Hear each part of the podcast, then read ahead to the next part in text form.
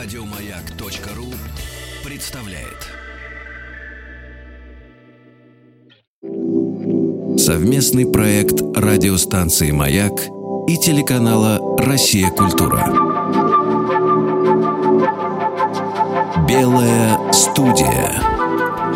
Что читали и смотрели те, кого сегодня читаем и смотрим мы.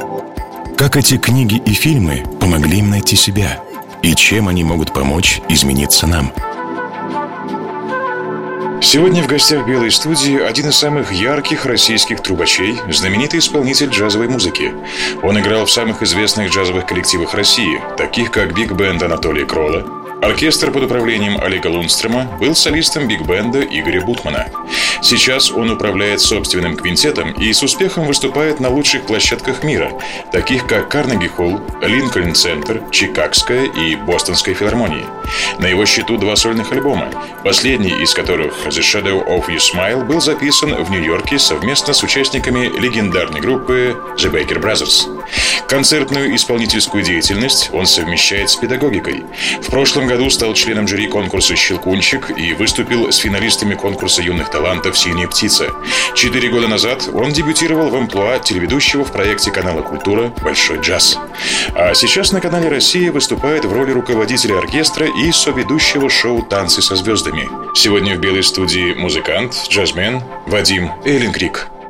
Вадим, очень рада вас видеть, тем более с трубой. По-моему, с инструментом вы первый у нас. И когда мне будет нечего сказать, то я сразу начну играть. Это, кстати, мне кажется, очень хороший выход. Вам приходится этим пользоваться? Когда? Постоянно. Да?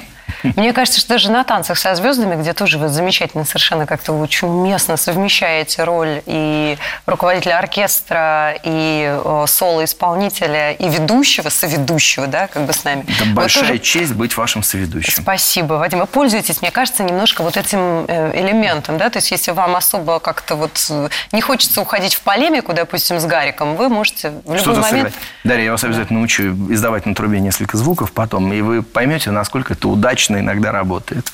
А мы вам маленькую трубу дадим. Детскую? Детскую. У нас в конкурсе «Синяя птица» играл мальчик Семен Соломатников, семилетний. Он специально тренируется, он надувает мячики, он дует в такую специальную трубочку, которая подбрасывает мячик. Наверное, в вашем бедный, детстве все это... Бедный ребенок. Но у вас же тоже детство было музыкальное? Ну, конечно. Но нет, надо понимать, что это не называется детство. У меня просто не было детства. Я считаю, что у настоящего музыканта, спортсмена, не знаю, танцовщика детства нет. Но зато потом это детство, оно продолжается всю жизнь. То есть ваше детство продолжается? Безусловно. Говорят, что есть люди первой половины жизни и второй половины жизни. Вот что люди относятся либо к человеку первой половины, у которых все в молодости, и второй половины, у которых интереснее знаю, вторая. Мне кажется, что я сломаю этот стереотип, и вся жизнь будет моя. Да? Конечно. А вы себя ощущаете в какой части? Хороший вопрос, кстати. Потому что как-то я всегда себя ощущал в первой, Угу. А сейчас я уже даже захожу в спортзал, например, или прихожу в какой-то оркестр, музыкальный коллектив, и я понимаю, что большинство людей, которые вокруг меня, они моложе, чем я. Но вообще вот я не могу понять. Ну, мне кажется, что я как раз в середине дистанции. Тихо подступила старость. Ну да. А скажите, вот вы же еще сделали татуировку впервые в 40 лет. Это известный факт вашей mm, биографии. Первую, да. Да, но вы говорили, что вы готовились к этому давно. Потому что, в принципе, есть такая тема, что человек, когда переходит какой-то определенный возрастной рубеж... Кризис иногда, среднего возраста? Да, покупается спортивный автомобиль, красятся волосы, или сбриваются, или отращиваются, или еще что-то такое. Понимаете, да? В вашем случае... Нет, я всегда хотел татуировку. И первая татуировка у меня вот здесь на руке такой огромный-огромный дракон в цветах, но я хотел не его. Когда мне было 20 с копейкой, я посмотрел фильм с Микки Рурком, который назывался «Пуля». Там играл молодой Эдриан Броуди, там играл Тупак Шакур. И Микки Рурк, он играл такого очень крутого парня, который вышел из тюрьмы. И у него вот здесь вот было две звезды Давида. Uh-huh. И когда я посмотрел этот фильм, э, я подумал, что если бы я был бы такой крутой, вот как герой Микки Рурка в этом фильме, то, конечно бы, я себе сделал вот здесь эти две звезды. И прошло время. К 40 годам вы в себя момент я почувствовали, понял, что я наконец. гораздо круче, чем Микки Рук в этом фильме. И у меня вот есть там вот эти две звезды. Спасибо. Это Да. впервые в белой студии не только труба, но и татуировки, Татуировки, да. демонстрируемые героями нашей программы. Ну, знаете, я, же, Небольшой при- элемент стриптиза здесь А, еще никто не... Хорошо, я, я только начал. Я, кстати, был, У по-моему, вас же не, единственный- не одни только эти две звезды, у вас же У там меня еще... очень много татуировок, да. Я, по-моему, был единственным еще музыкантом, который был на, вот на огромном билборде Дома музыки э, с татуировкой. Мне кажется, это тоже обеспечило некоторый успех. Заторы на Садовом кольце. А, ну, помимо фильмов с Микки Рурком, поскольку мы в «Белой студии» начинаем с детства, с 17 лет, когда вы увидели Микки Рурка, это уже не совсем детство. Ну, даже не 17-20, да, с чем-то. А, то есть да, уже да. позже. Но вот э, первое впечатление на вас произвела сказка «Стойкий оловянный солдатик». Мне трудно сказать, почему она на меня произвела впечатление, но сейчас я понимаю, что сказки не обязательно должны учить думать. В них не обязательно должен быть смысл. Мне кажется, гораздо важнее, когда сказка учит ребенка чувствовать и сопереживать. Ведь она же очень грустная сказка, очень грустная. По большому счету, я не уверен, что в ней есть какой-то смысл. И у Андерсона вообще очень много грустных сказок. Там «Несчастная русалочка», Почти которая... превра- все. Да, почти все. Но э, мне кажется, что они учат именно вот чувствовать. Ведь э, оловянный солдатик, он погиб в камине вместе вот с этой бумажной балериной, э, которую он любил. И они сгорели. И от него остался маленький кусочек олова в форме сердца, а от нее какая-то там брошка, кажется. Так вот любить на расстоянии, погибнуть с любимым человеком, мне кажется, это, в, этом, в этом нет никакого смысла. Но, безусловно, есть какое-то сопереживание. Я, например, не могла поверить, что они сгорели. Я, честно говоря, всегда думал, что ему должны расплавить еще какой-то кусок ложки, и ему должны еще вторую ногу, ну или там его расплавить и То есть отлить был потом. быть happy я, я, я надеялся, да, что это будет какая-то счастливая реинкарнация, и его отольют только уже с ногой. И вдруг нет. Вот это для ребенка вдруг а, Ну, для ребенка это стресс, конечно. с тем, что счастливый конец это не обязательно то, как мы себе представляем счастливый конец, и может быть превратиться в оловянное сердечко в печке Да. с любимым человеком. Да. Это Зато- счастливее, чем когда тебе из зато ложки ты знаешь, сделали что вторую ногу. у сказки может быть и грустный конец. Может быть, он не грустный, может быть, просто счастливый конец это не совсем то, как мы себе это представляем. И нога из ложки это не всегда, Хорошо, да, может быть. максимум, да, что можно желать. Но, безусловно, такая романтичная такая очень история, безумно романтичная. Так Знаете, что... еще интересно? Когда я читала эту сказку в детстве, то, конечно, ну, балерина, там это было так красиво описано Андерсоном, вот это озеро, да, на котором она стояла с лебедями. Ну, просто вы девочка. Мне так хотелось, А мне чтобы больше понравилось, что когда он- вот этот маленький такой нюанс, она же стояла на одной ноге, Да. и он сначала подумал, что у нее тоже одна нога, То есть, фактически, он выбрал ее не потому, что она такая красивая балерина, а потому что но нет, все-таки узнав, что у нее две ноги, он все равно продолжал ее любить. Знаете, мне кажется, что вот в том, за что мы любим людей, вообще нет никакой логики. Вот в этом я убежден. Никакой. Это что-то...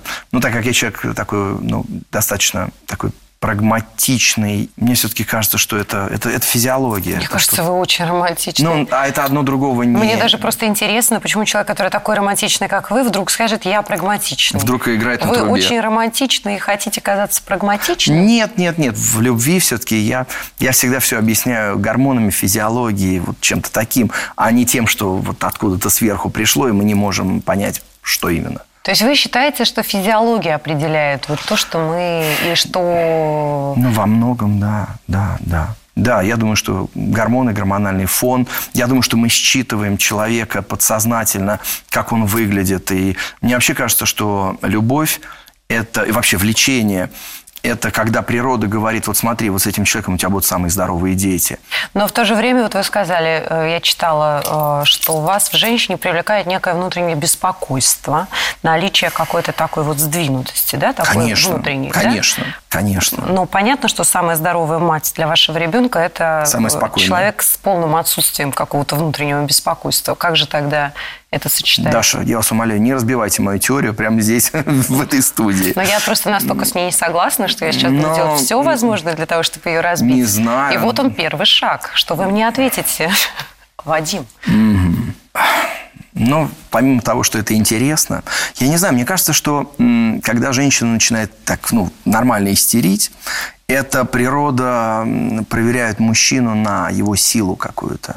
Поэтому, мне кажется, женская истерика – это для нормального мужчины это такой вызов, такой небольшой. И, в общем, мне кажется, такая необходимая вещь. Но дело в том, что все равно возникает некая нестыковка в том, что вы говорите, и том, как бы, что вы чувствуете и испытываете, судя по даже тем образом, которые вас больше привлекают. Потому что... Вы про балерину? Про балерину в том числе, но и не только про нее. То есть ведь понятно, что, наверное, существуют очень какие-то простые одноколейные отношения, да, с очень... Хотя ну, не, да, не... наверное, которые были бы очень правильными, удобными и логичными. С прекрасным потомством, как вот вы сейчас сказали, в чем ваша задача. Но это все вот как бы не имеет никакого отношения ни к трубе, ни к джазу. Боюсь, не к, к той ну, музыке, которая не к ну, плачу наверное, под Элджеро, да. в чем вы признавали, что когда вы слышали, как поет Элджеро, у вас стекли слезы. Это очень мало сочетается с тем, что женщина вас интересует исключительно как бы как биологический нет, объект. Нет, я просто, это я сказал, что, наверное, вот привлекательность, она с этого начинается. Но все-таки нет, мы все-таки, у нас э, тысячи лет э, цивилизации, и, конечно, мы ищем э, в человеке, который рядом с нами, не только физиологию. Нет, смотрите, Вадим, я просто для меня совершенно очевидно, что для вас важна не физиология. Что мне интересно, почему вы говорите, что для вас важна физиология? То ли вы для себя в какой-то момент, может быть, решили, что так проще жить, да. и что лучше быть таким циничным, прагматичным, нет, нет, нет. чем э, трогательным, романтичным э, трубачом, которому страшно услышать «нет». А я думаю, что во мне есть и то, и то. Поэтому, не знаю, просто вот, вот сейчас сказал так. Будем считать вот Решили здесь быть прагматичным. Да, решил быть здесь прагматичным, да. Хорошо. Фильм «Джанго непрощенный». Шикарный фильм. Да. Шикарный фильм. Он о любви. Он непрощенный, освобожден, unchained. Освобожденный, да. Django Unchained. Ну, конечно, да, он непрощенный. Да. да, но, конечно, это фильм о любви. Он не только о том, что вы отняли мою свободу, а я у вас отниму вообще все. Это, конечно, это прекрасный фильм о любви. И вообще о том, что человек ради нее делает. Мне кажется, он очень красивый фильм. И это как раз фильм о том, как любовь человека делает сильным. Да. Потому что только тот факт, что он спасал свою любимую... Только ненависть, безусловно, не сподвигла бы его на все это. И даже только борьба за свою свободу. Потому что, числе. если помните, Ди Каприо, он там говорит такую фразу про одного из пожилых рабов, что вот он 40 лет моему отцу на террасе опасной бритвой брил его.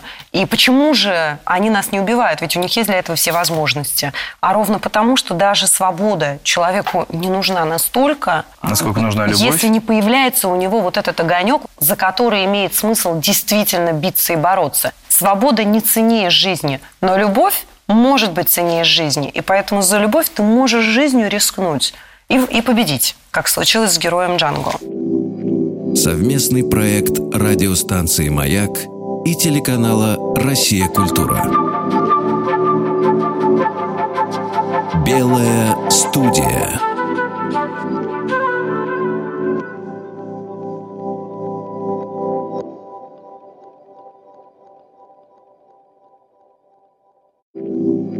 Совместный проект радиостанции «Маяк» и телеканала «Россия. Культура». Белая студия. Сегодня в белой студии музыкант, джазмен Вадим Эллинкрик.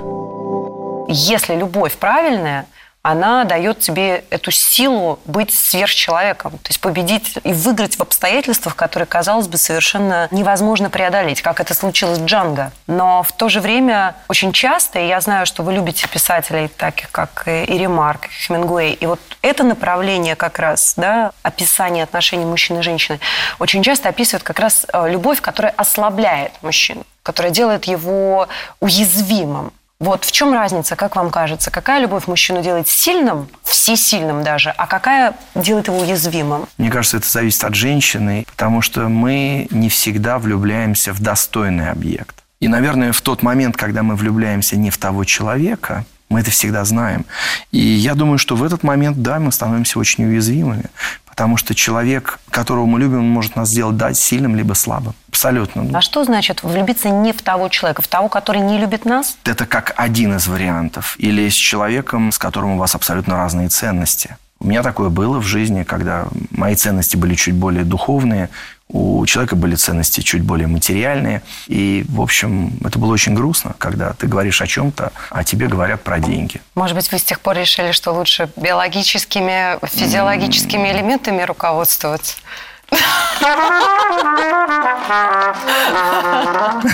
Вот вы и воспользовались своим правом. Нет, удивительным образом я все равно продолжаю быть очень романтичным. Я все равно верю, что отношения должны строиться на, только на любви. Все остальное, конечно, прекрасно, но вот это главное. Я вообще считаю, что любые отношения должны строиться на любви. Я стараюсь, чтобы отношения с моими партнерами по сцене строились на любви. Музыканты, с которыми я играю, я их очень искренне люблю. Опять же, э, почему я стараюсь больше заниматься сольной карьерой? Потому что я могу выбирать, с кем я выхожу на сцену. И это счастье, когда это как выбирать людей в жизни, как выбирать себе друзей. Нельзя же дружить с тем, с кем тебя свела жизнь. Ну, это, конечно, от безысходности, может быть, можно. Или жить с тем, с кем кого ты не выбрал. Это тоже бывает, но это грустно. Вообще, я считаю, что любовь – это вот основа всего. Насколько я знаю, вы же про ваши татуировки стали говорить, у вас же даже это слово есть тоже. А... Нет, у меня есть слово «секс». Ну, а это вырежут или, или оставят? Нет, мы это оставим, но просто вот почему вы выбрали именно это Я могу сказать, потому что я очень хотел э, татуировку. Которая бы защищала вас от романтизма. От нет, вашего... вообще, нет, нет, нет, нет, нет, абсолютно нет. Супер. Просто я хотел такое пылающее сердце в таком в стиле э, звезды рока. И чтобы на нем, но у них же обычно написано, на нем такая ленточка написана «секс, наркотики, рок-н-ролл». Угу. Так как я против наркотиков, безусловно, а рок-н-ролл тоже не моя музыка, поэтому я оставил секс, джим, ну, спортзал и джаз. Вот это как бы мои как-то три удовольствия основных в жизни. Угу. Ну, не самый, в общем, плохой вариант. Почему? Отличный, мне кажется, да. набор. Я думаю, что и наша аудитория взбодрилась сейчас, когда ну, они представили себе пылающее сердце. Вы знаете, вот э, говоря о звездах рок-н-ролла и так далее, Ирвин Мейфилл, когда здесь был, э, он называл фильм «More Better Blues», который переводится как «Джаз о лучшей жизни», э, «Блюз о лучшей Блюз жизни». жизни да. да, или «Больше хорошего блюза» по-разному можно переводить. Вы тоже этот фильм назвали. Понятно почему. Потому что там главный герой... Трубач. Трубач. Уэсли Снайпс играет саксофонист Потрясающий Дензел фильм. Вашингтон играет трубача. То есть два таких Там самых за кадром влиятельных... играет Теренс Бланшард. Это блестящий трубач, лауреат Грэмми. Вообще потрясающий фильм, даже с точки, прошу прощения, что я перебил, с точки зрения музыкальной. Дензел Вашингтон и Весли Снайпс никогда не играя на музыкальных инструментах. Ведь у нас же в советском кино была традиция, если человек играл на гитаре, он так ставил палец. И да. вот так вот просто, или просто держал гитару. А я смотрел аппликатуру. Они сложнейшие какие-то, виртуознейшие моменты, они четко совершенно э, играют. Да, да, но конечно, фильм не об этом. Ирен Мейфилд сказал, что когда он увидел этот фильм в детстве, ему захотелось стать трубачом, потому что самые влиятельные артисты Голливуда, которые играют всегда супер парней, играли музыкантов. И это было как... Я об этом не думал, это абсолютно правильно, да. То есть вот это противоречие, которое всегда существует, что музыкант это кто-то такой немножко... Я вам сейчас расскажу. Когда я попал первый раз в Нью-Йорк, я еще поразился тому, э, с каким гордым видом ходят молодые люди с футлярами, с музыкальными инструментами. Потому что у нас, в принципе, даже я иногда как-то с трубой иду, и мне как-то немножко, ну, как-то стеснительно, знаешь, ну, вот как-то вот так. Они ходили, прямо они понимали, что, что это круто. Но конец этого фильма, он, в общем, можно ли назвать это конец счастливым? Потому что главный герой... Смотря что считать концом. Там же есть совершенно потрясающий момент, когда главный герой, он вступается за своего друга, ему бандиты разбивают губы. Да. И причем так, что он потом не может играть. И дальше есть совершенно удивительно снятый момент. Он пытается заниматься, он, он занимается, он занимается. И в, ему уже даже кажется, что он может играть. И он приходит э, в какой-то клуб, там играет Весли Снайпс. Девушка, которую он любил, она поет с ними. Она поет, и они приглашают его на сцену. И он начинает играть. И играет очень здорово. И он продолжает играть, играет все хуже, хуже, хуже. И в какой-то момент он понимает, что он играть не может. И он отнимает трубу. И в этот момент Весли Снайпс подхватывает эту мелодию и делает это так легко, так красиво, как-то волшебно просто. И Дензел Вашингтон понимает все. Он отдает трубу, и он уходит. И выбегает этот вот его друг, он говорит, я для тебя сохранил. Если это считать концом, то, конечно, это грустный конец.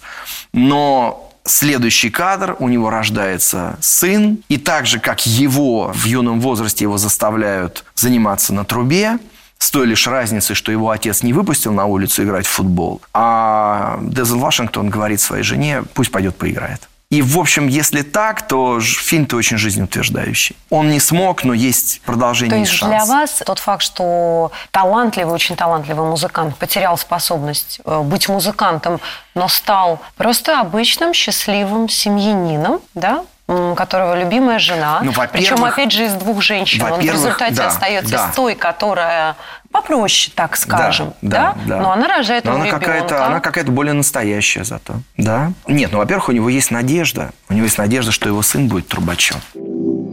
Совместный проект радиостанции «Маяк» и телеканала «Россия. Культура». Белая студия.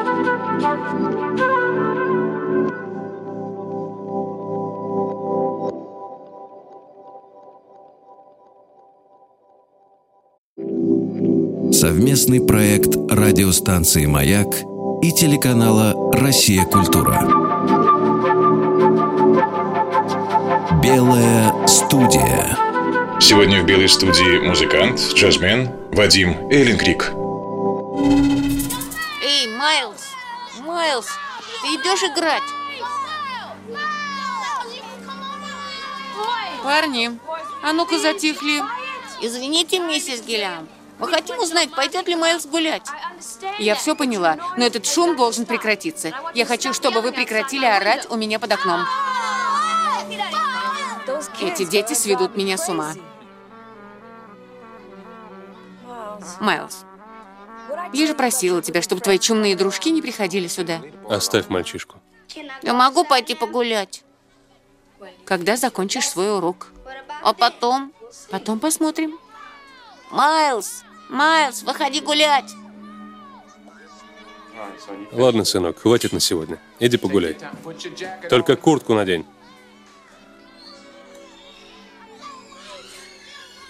Что? Что? Что? Пусть парень немного развлечется. Вот он никогда этого не делает. Но ведь ему надо развлечься. Вот если бы он сидел в темнице, у него не было бы развлечений. Я, кстати, после этого фильма, я думаю, что каждый трубач об этом задумывался. Вдруг возникнет такая ситуация, что я не смогу играть. Во-первых, ну, это будет трагедия. И я подумал, хватит ли мне сил вот эту ситуацию преодолеть. Потом подумал, наверное, все-таки из жизни уйдет что-то очень важное но в ней все равно еще останется многое, то, ради чего стоит а жить. А что, например? Вот на что вы бы стали опираться, если бы ушло вот это очень важно? А в жизни очень много ценностей, в моей даже.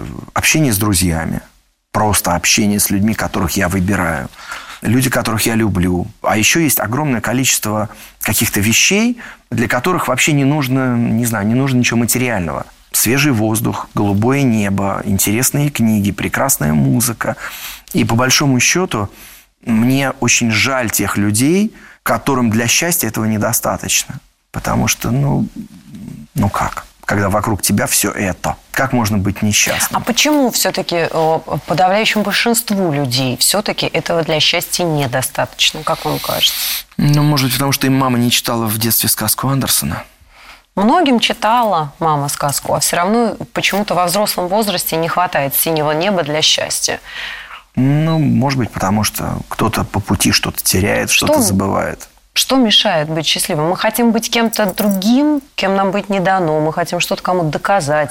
Очень часто. А как вам удается, если удается от этого избавляться? Ведь все-таки вы находитесь, ну, как музыкант, да? Музыка и сольное особенное исполнение – это, в общем, тем не менее, сфера, в которой ты должен доказывать, ты должен быть лучшим. Мне кажется, я пришел вот э, к выводу, причем я не то, что я себя в этом убедил, а я это в себе почувствовал, что я, когда сижу дома и занимаюсь на трубе, я также счастлив, когда я на сцене. Когда в зале там маленький клубик, в нем 30 человек, я также счастлив, когда это Московский международный дом музыки, и там 1700 человек. И я не могу сказать, что я по-другому играю. Я счастлив не от того, что эти люди слушают меня, потому что в этом уже есть какой-то элемент гордыни.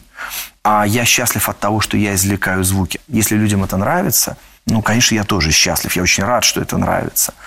Но это вторично. Первично просто сам факт того, что у меня есть вот инструмент, и это часть меня, и плюс это еще Причем такая же часть, как рука, как нога, Вот как это что-то. очень как раз в вас чувствуется. И плюс еще, это какой-то мой инструмент общения с миром.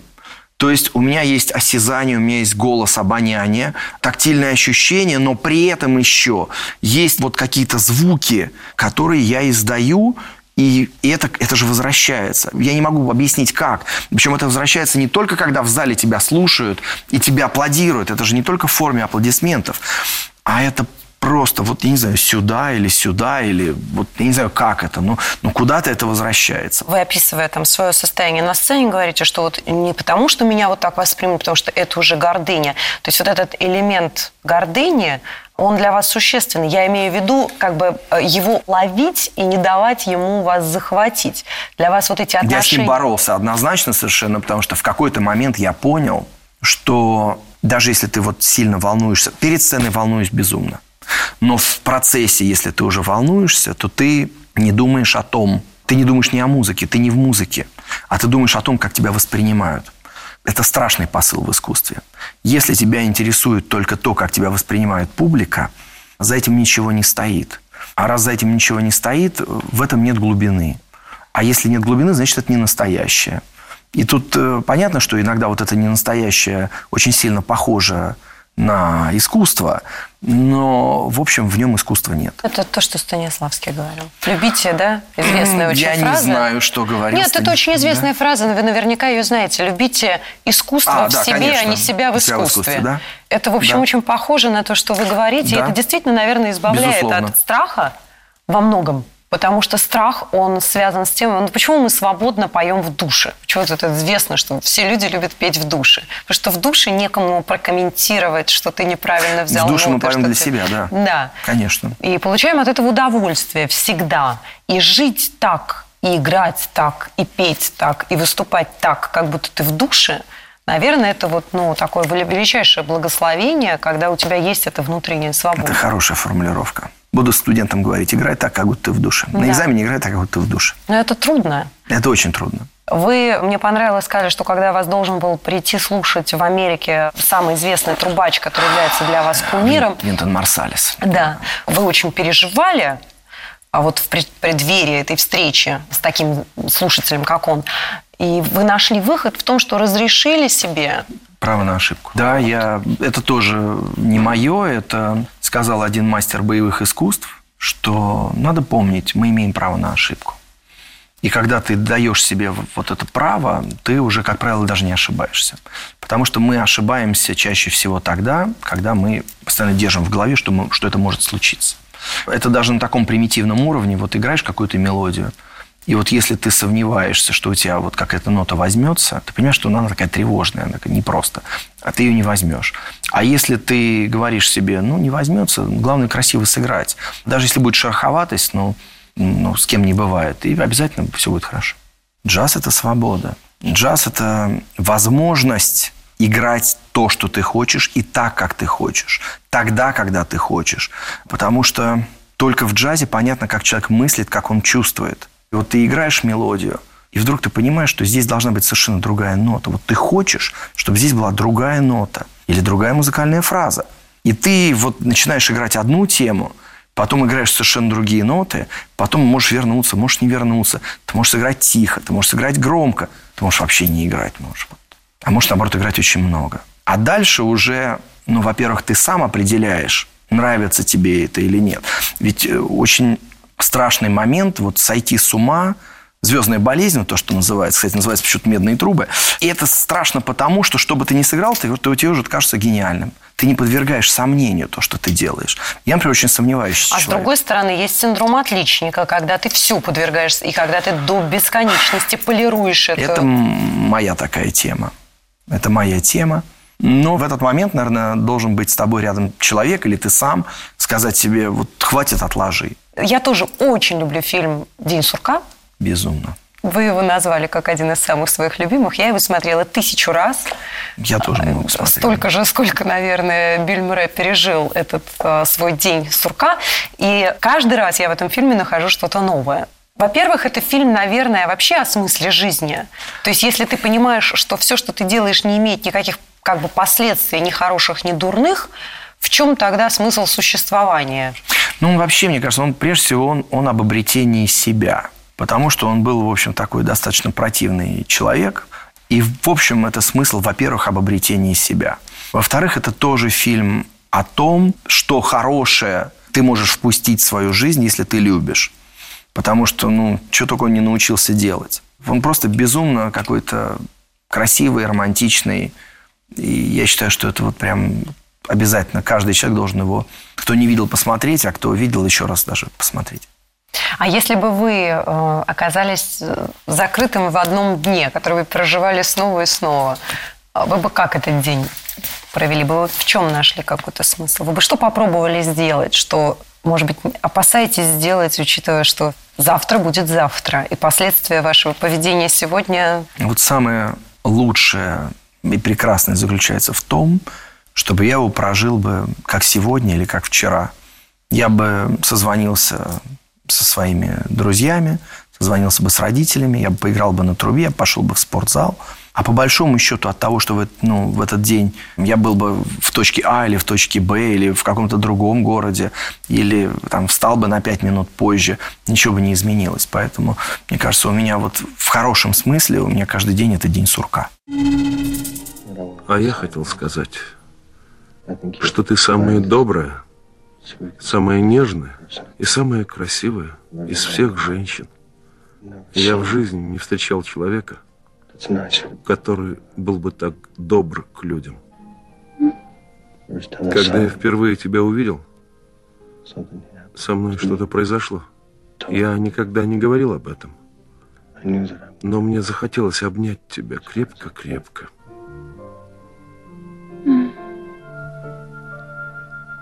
Я тебя недостоин. Но если было бы можно, клянусь, я бы тебя любил всю жизнь. Совместный проект радиостанции «Маяк» и телеканала «Россия. Культура». Белая студия.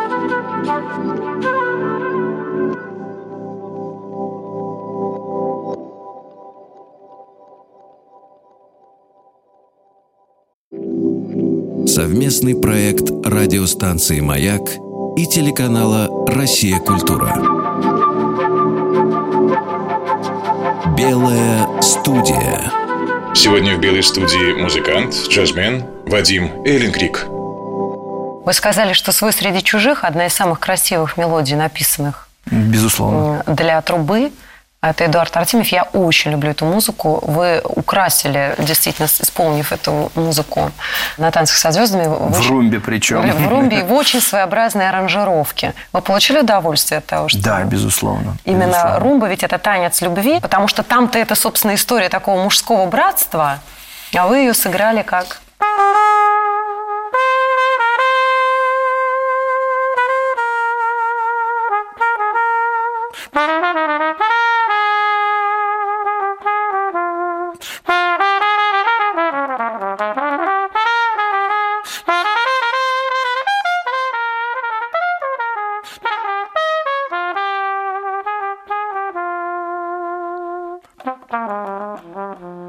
Ваш отец вам сказал в свое время, это важный совет, который он вам дал, что когда ты играешь, ты должен играть так, как будто ты играешь одной единственной женщине.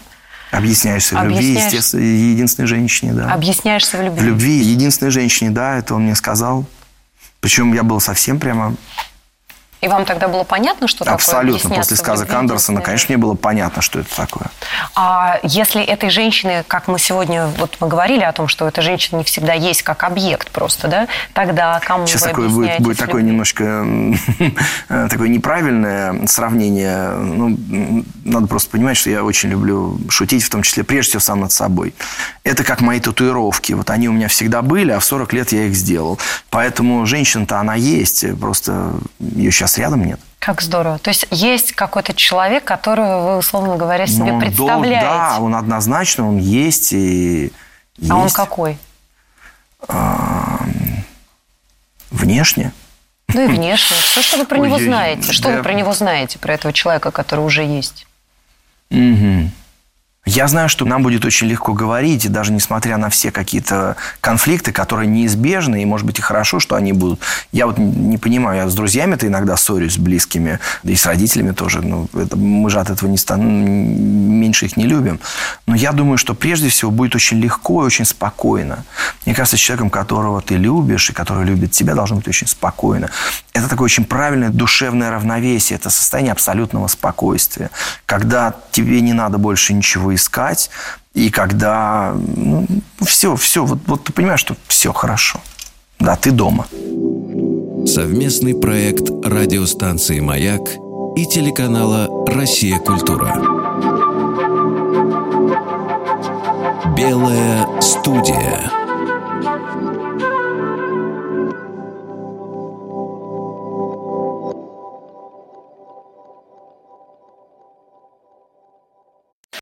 Еще больше подкастов на радиомаяк.ру.